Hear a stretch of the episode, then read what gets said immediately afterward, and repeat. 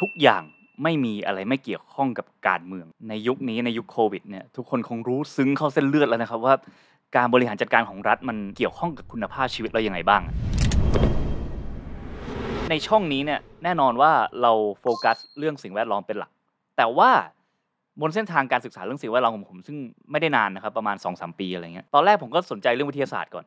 สนใจเรื่องจิตสำนึกก่อน สนใจเรื่องธรรมชาติว่าแบบเห็ดคอนเน็กกับการย่อยสลายไปสู่วงจรคาร์บอนยังไง เป็นต้นอะไรเงี้ยนะคือเรื่องพวกนี้มันเป็นเรื่องของสิ่งแวดล้อมที่น่าสนใจและน่าเรียนรู้ ซึ่งผมไม่เถียงแล้วว่านี่เป็นเรื่องที่ยิ่งใหญ่กว่าเรื่องของมนุษย์ไปเยอะวงจรของสรรพสิ่งที่มันใหญ่ยิ่งกว่าสังคมที่เราอยู่ในตอนนี้ แต่ว่าถึงแม้ว่าทางเข้าของผมสู่เรื่องธรรมชาติและสิ่งแวดล้อมเนี่ยมันจะเป็นเรื่องของความน่ามหัศจรรย์ของธรรมชาติเหล่านั้น แต่พอเราศึกษาไปถึงจุดที่เราอยากมีผลกระทบและเปลี่ยนแปลงกับเรื่องพวกนี้เนี่ย ทำให้คุณภาพน้ำดีขึ้นอากาศดีขึ้นทำให้มีการลดการปล่อยคาร์บอนทำให้มีการเตรียมตัวเพื่อรับสภาพภาวะ climate change ในอนาคตเนี่ยทุกสิ่งทุกอย่างนี้มันไปชนกำแพงเดียวเสมอคือเรื่องของการเมืองครับเรื่องของการจัดการทรัพยากรเรื่องของการออกกฎหมาย ก่อนหน้านี้ผมเคยพูดแบบว่าเลิกรักโลกกันเถอะในคลิปอีกคลิปหนึ่งนะฮะฟังไม่ผิดครับ ผมวรรณสิงห์ผู้ซึ่งชวนทุกคนมาดูเรื่องสิ่งแวดล้อมตลอดเวลาเนี่ยอยากชวนทุกคนมาเลิก รักโลกกัน ที่พูดตอนนั้นเนี่ยก็เพราะเราอยากเห็นจริงๆว่าเรื่องพวกนี้มันไม่ได้หยุดอยู่แค่เรื่องจริยธรรมและจิตสำนึกแต่ก็มี feedback กลับมาเหมือนกันนะครับว่าพูดแบบนี้เนี่ยมันไปดูแคลนคนอื่นหรือเปล่าคนที่มีจิตสำนึกรักธรรมชาติจริง ๆ คนที่รักโลกด้วยการเห็นคุณค่าของธรรมชาติจริง ซึ่งผมเข้าใจตรงนี้ครับเพราะผมเองก็เป็นหนึ่งในคนที่รู้สึกว่าธรรมชาติมีคุณค่าในตัวของมันเอง ไม่ว่ามนุษย์จะทำอะไรกับมันก็ตามแต่เหมือนกัน แต่เราหยิบประเด็นตรงนั้นออกไปก่อนเรื่องของมุมมองของเรา แต่ว่าเราพูดถึงการสร้างความเปลี่ยนแปลง การสร้างคุณภาพที่ดีกว่านี้ในการจัดการธรรมชาติ เพื่อ รักษาสิ่งที่เราเห็นคุณค่าเอาไว้ ยังไงก็ต้องเรื่องการเมือง ยังไงก็ต้องเรื่องกฎหมาย แต่ว่ามันไม่ใช่เป็นมุมมองที่ตรงกันข้ามกัน มุมมองที่เห็นธรรมชาติมีคุณค่าในเชิงวิทยาศาสตร์ ในเชิงจิตวิญญาณ ในเชิงสิ่งแวดล้อมอันสวยงาม อันนั้นเป็นมุมมองเสริมที่จะช่วยผลักดันเราให้ไปสู่จุดที่เราสามารถเข้าใจระบบการจัดการ และอยากเปลี่ยนแปลงมาได้ เรียกว่าสร้างแรงผลักดันได้ แต่ว่าเครื่องมือสุดท้ายยังไงก็ต้องมาว่ากันในเรื่องของการบริหารจัดการ ซึ่งวันนี้ครับผมก็พยายามจะยกเรื่องนี้อย่างเป็นรูปธรรมขึ้นมาทุกคนเห็น ผ่านการรีวิวพรบที่เกี่ยวข้องกับเรื่องสิ่งแวดล้อมทั้งหมด 4 ฉบับด้วยกันนะครับผมวันนี้มานั่งดูกันเลย เข้าห้องเรียนนิติศาสตร์พร้อมๆ กับผมวรรณสิงห์ผู้ซึ่งไม่เคยเรียนกฎหมายอะไรมาเลย แต่ว่าอยากโชว์ให้เห็นว่าถึงแม้ผมที่ไม่ได้เรียนไม่มีความรู้นี้โดยพื้นฐานมาก่อน พอตั้งใจเข้าใจจริง ๆ มันไม่ได้ยากขนาดนั้น มันไม่ได้ไกลตัวขนาดนั้นครับผมพร้อมแล้วเข้าห้องเรียนกันเลยครับ พรบแรก พรบโรงงาน อันนี้สถานะคือผ่านและบังคับใช้เรียบร้อย เป็นมรดกอันหนึ่งของยุคคอสชนะครับผมผ่านเมื่อปี 2562 นะฮะโดยสภานิติบัญญัติแห่งชาติ โดยมีการกำหนดเงื่อนไขใหม่ของนิยามคำว่าโรงงานในพรบโรงงานนี้ จากเดิมบอกว่าเครื่องจักรใหญ่กว่า 5 แรงม้า ก็ถือเป็นโรงงานแล้ว มีการแก้พรบนี้ให้ต้องใหญ่กว่า 50 แรงม้าขึ้นไป นั่นแปลว่าอะไร แปลว่ามีโรงงานขนาดเล็กจำนวนมากที่อยู่ขนาดตั้งแต่ 1 จนถึง 50 แรงม้า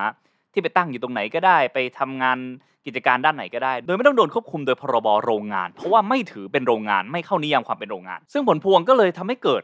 ทั้งโรงรีไซเคิลทั้งโรงไฟฟ้าพลังงานขยะอะไรต่างๆ นานามากมาย เป็นอุตสาหกรรมที่ทำให้ก่อมลพิษเยอะ แต่ไม่โดนกำกับโดยพรบโรงงานเลยนะฮะไปโดนกำกับด้วยพรบสาธารณสุขแทน ซึ่งพรบสาธารณสุขเนี่ยคือให้คนที่เดือดร้อนค่อย ๆ ร้องเรียนเข้าไปอะ ออว่าอันนี้นะเออเดือดร้อนนะควันเหม็นนะน้ำเสียนะอะไรก็ว่าไป แต่ว่ามันต้องพูดเป็นเคสเคสไป แล้วก็ต้องให้หน่วยงานมากำกับดูแลหลังจากเรียกร้องไปแล้ว แทนที่จะมีมาตรฐานชัดเจนไปเลยว่าคุณต้องรักษามาตรฐานเรื่องมลภาวะเท่าไหร่ และนอกจากนั้นนะฮะอันดับที่ 2 เด้ง 2 ของพรบโรงงานก็คือว่า แต่ก่อนเนี่ยโรงงานต้องมีการต่อใบอนุญาตทุก ๆ 5 ปีพรบนี้กำจัดตรงนั้นทิ้ง ไม่ต้องมีการต่ออนุญาตแปลว่าไม่ต้องมีเจ้าหน้าที่รัฐไปตรวจสอบมาตรฐานเรื่องสิ่งแวดล้อมเรื่องมลภาวะ ทุกๆ 5 ปี เพื่อต่อใบอนุญาตเหมือนที่มีมา นั่นก็แปลว่ามาตรฐานมันก็เลยหย่อนยานครับนำไปสู่เหตุการณ์ที่ในชุมชนที่เราอยู่ อาจจะมีโรงงานที่สร้างมลภาวะมาเปิดได้ และไม่มีการตรวจสอบทุก 5 ปี ว่ามาตรฐานการดูแลของเขานั้น ยังคงดีอยู่หรือเปล่า อันนี้เกี่ยวข้องกับเรื่องสิ่งแวดล้อมและคุณภาพชีวิตโดยตรงครับผมพรบโรงงานพรบที่ 2 พรบ PRTR Pollutant Release and Transfer Register นะครับผมหรือชื่อภาษาไทยคือ ร่างพรบการรายงานการปล่อยและการเคลื่อนย้ายสารมลพิษสู่สิ่งแวดล้อม อันนี้สถานะคือ มีคนเสนอไปในสภาหลายครั้งแล้ว แต่ว่าโดนปัดตกโดยนายกรัฐมนตรีเรียบร้อย โดยเนื้อหาหลักๆของ PRTR เนี่ยนะครับ มันคือการสร้างทะเบียนของสารที่เป็นสารอันตรายและสารมลพิษทั้งหลาย มีการอัปเดตฐานข้อมูลออนไลน์ตลอดเวลาว่าที่โรงงานแห่งนี้อยู่ใกล้บ้านคุณเท่าไหร่ มีสารพิษอะไร มีสารอันตรายอะไร โดนกักเก็บไว้ที่โรงงานเหล่านั้นบ้าง มันจะทำให้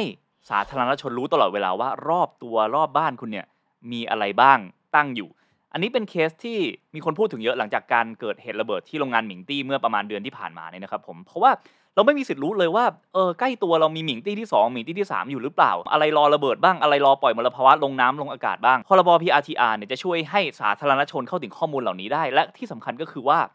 เวลาเกิดเหตุอย่างเช่นตะกั่วเข้ามาปนเปื้อนในแหล่งน้ำหรือว่าเกิดเหตุไฟไหม้มากระทบบ้านตัวเอง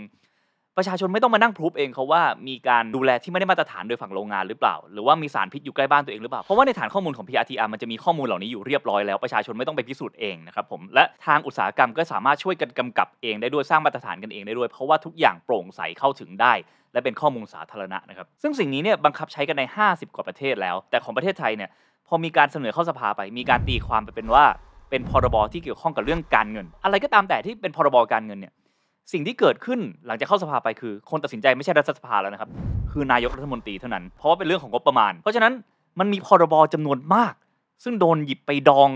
นะฮะหรือไม่ก็ปัดตกด้วยพรบการเงินนี้เพราะมีการตีความว่าเป็นพระราชบัญญัติที่เกี่ยวข้องกับเรื่องงบประมาณและการเงิน อย่างตัว PRTR นี่ก็เช่นกันนะครับพอเข้าไปในรัฐสภาแล้วผ่านการประชุมกรรมธิการสามัญของสภาผู้แทนราษฎรนะครับก็มีมติว่าเนี่ยแหละเป็นพรบการเงินนะครับแล้วก็ตกไปสู่อำนาจการตัดสินใจของนายก แล้วก็โดนปัดตกไปในที่สุดนะครับผมไม่ได้เกิดขึ้นนะครับพรบโรงงานพรบ PRTR เกี่ยวกับเรื่องอุตสาหกรรมทั้งสิ้นนะครับ เราย้ายมาดูเรื่องคุณภาพอากาศเรื่องของ PM 2.5 ซึ่งเป็นทั้งปัญหาสุขภาพและปัญหาสิ่งแวดล้อมอย่างชัดเจนนะครับ อันนี้ผมไม่ต้องอธิบายแล้ว ทุกคนเห็นภาพกันหมดนะครับ คนไทยเรามีผู้เสียชีวิตจากมลพิษทางอากาศเนี่ยสูงเป็นอันดับ 7 ของโลกนะครับผม ค่าพวก AQI ค่าฝุ่นในอากาศของเราสูงกว่าค่ามาตรฐานเฉลี่ย ในความปลอดภัยถึง 2 เท่านะฮะนี่เป็นปัญหาวิกฤตของบ้านเรามาหลายปีที่ผ่านมาแล้ว แต่ว่ากลับไม่มีการสร้างกฎหมายการดูแลเรื่องนี้ออกมาอย่างจริงจังสักทีนะครับ ซึ่งไม่ได้แปลว่าไม่มีความพยายามนะครับ ร่างพรบอากาศสะอาดเนี่ยมีการเขียนมาหลายร่างมากแล้ว โดนปัดตกทุกร่าง มีทั้งเสนอจากฝั่งรัฐบาลเอง เสนอทั้งจากฝ่ายค้าน มีทั้งภาคประชาชนรวมรายชื่อกันมาเสนอ ถูกปัดตกหมดนะครับ โดยปัจจุบันนี้มีอีกร่างหนึ่งกำลังเตรียมตัวส่งเข้าสภาอีกรอบเป็นร่างฉบับประชาชนเช่นเดียวกันล่ารายชื่อได้เกินหมื่นรายชื่อเรียบร้อยแล้วพร้อมส่งแล้วแต่ว่ากำลังรอจังหวะกันอยู่ส่วนรายละเอียดมันเป็นยังไงเนี่ยเดี๋ยวมาดูกันนะครับคือเริ่มจากเพนพอยต์ก่อนในประเทศไทยเรื่องอากาศสะอาดเนี่ยมันมีกฎหมายดูแลอยู่แล้ว แต่มันเป็นกฎหมายยิบย่อยที่กระจายไปหลายกระทรวงมากมาย นะครับอย่างเช่น มหาไทยก็มีพรบเรื่องการจราจรนะฮะซึ่งออกมาตั้งแต่ปี 2522นะครับหลายปีมากแล้วกำหนดเรื่องควันรถควันดำอะไรเงี้ยอะนี่มลภาวะจากรถยนต์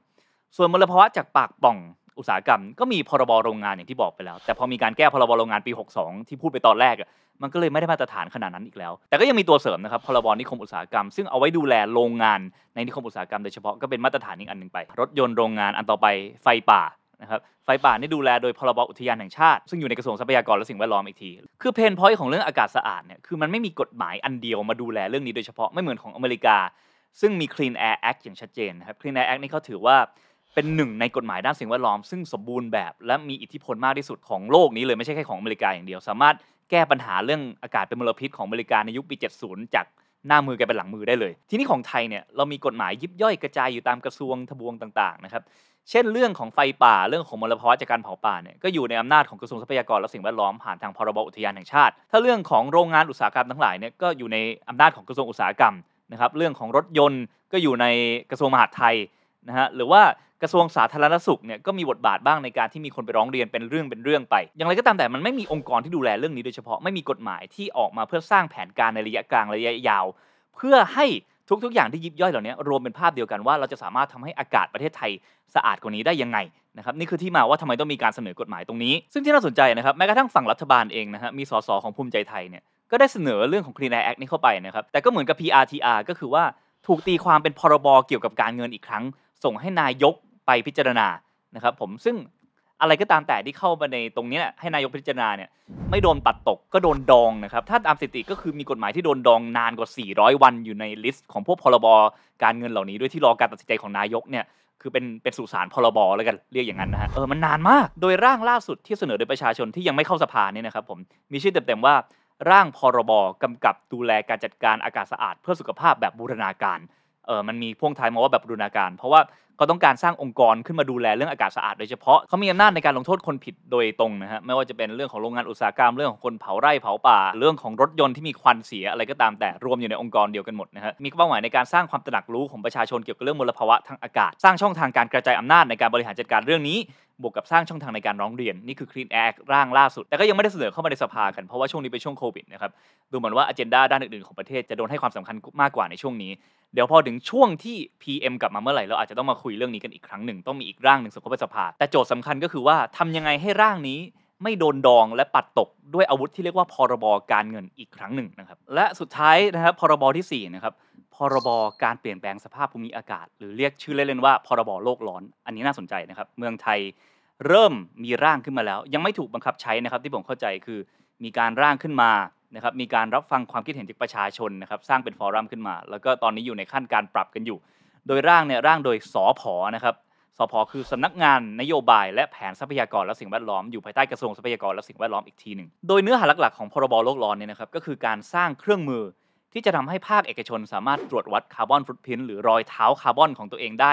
อย่างละเอียดและเป็นระบบที่ผ่านมาเนี่ยภาครัฐเหมือนกับขอความร่วมมือเฉยๆจากโรงงานต่างๆ ซึ่งบางโรงงานเขาก็ไม่อยากเปิดเผยข้อมูล บางโรงงานก็มีการวัดที่ไม่ได้มาตรฐานเท่าไหร่ ทำให้ตัวเลขเรื่องคาร์บอนของการผลิตสินค้าในบ้านเราเนี่ยมันไม่ได้มาตรฐานไม่ได้ชัดเจนขนาดนั้น แล้วไม่ได้เป็นข้อมูลที่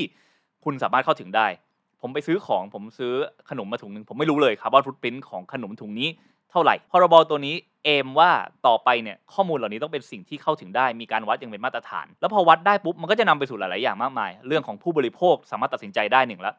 สองคือแผนพัฒนาเรื่องของการลดการปล่อยคาร์บอนของประเทศ ก็จะทำได้อย่างชัดเจนยิ่งขึ้น แล้วการที่เรารู้ตัวเลขคาร์บอนอย่างชัดเจนเนี่ยเราจะตั้งเป้าหมายอะไรไว้เนี่ยเราก็ทำได้อย่างชัดเจน มีการวัดอย่างเป็นระบบนะครับต่อไปเรื่องการลงทุนต่างชาติก็ดีเรื่องการนำเข้าส่งออกสินค้าก็ต่างประเทศก็ดี มาตรฐานทางสิ่งแวดล้อมจะเป็นเรื่องสำคัญมากๆนะครับหลายประเทศในยุโรปเนี่ยเวลาเขามาลงทุนในประเทศไทยอะไรก็ตามแต่เขาต้องถามมากๆเลยว่าองค์กรที่เอาเงินไปลงเนี่ย มีมาตรฐานทางสิ่งแวดล้อมดีขนาดไหน เพราะฉะนั้นตัวเลขเหล่านี้จะมีผลหลายทางมากๆนะครับ แล้วพรบนี้จะนำให้ตัวเลขเหล่านี้กลายเป็นเรื่องมาตรฐานของการทำธุรกิจในประเทศไทย นอกจากวัดได้อย่างชัดเจนแล้วนะครับ อย่างที่ 2 ก็คือตัวเลขเหล่านี้จะนำไปสู่การวางแผนวางนโยบายในการลดการปล่อยก๊าซเรือนกระจกของประเทศไทย และอย่างที่3นะครับเป็นเรื่องที่น่าสนใจ เพราะผมเคยตั้งคำถามไปแล้วในช่องนี้ว่า เออประเทศไทยเรามีแผนหรือยัง ปรากฏว่าในร่างพรบนี้นะครับ ข้อ 3 นี่เขามีการวางแผนเรียบร้อยนะครับ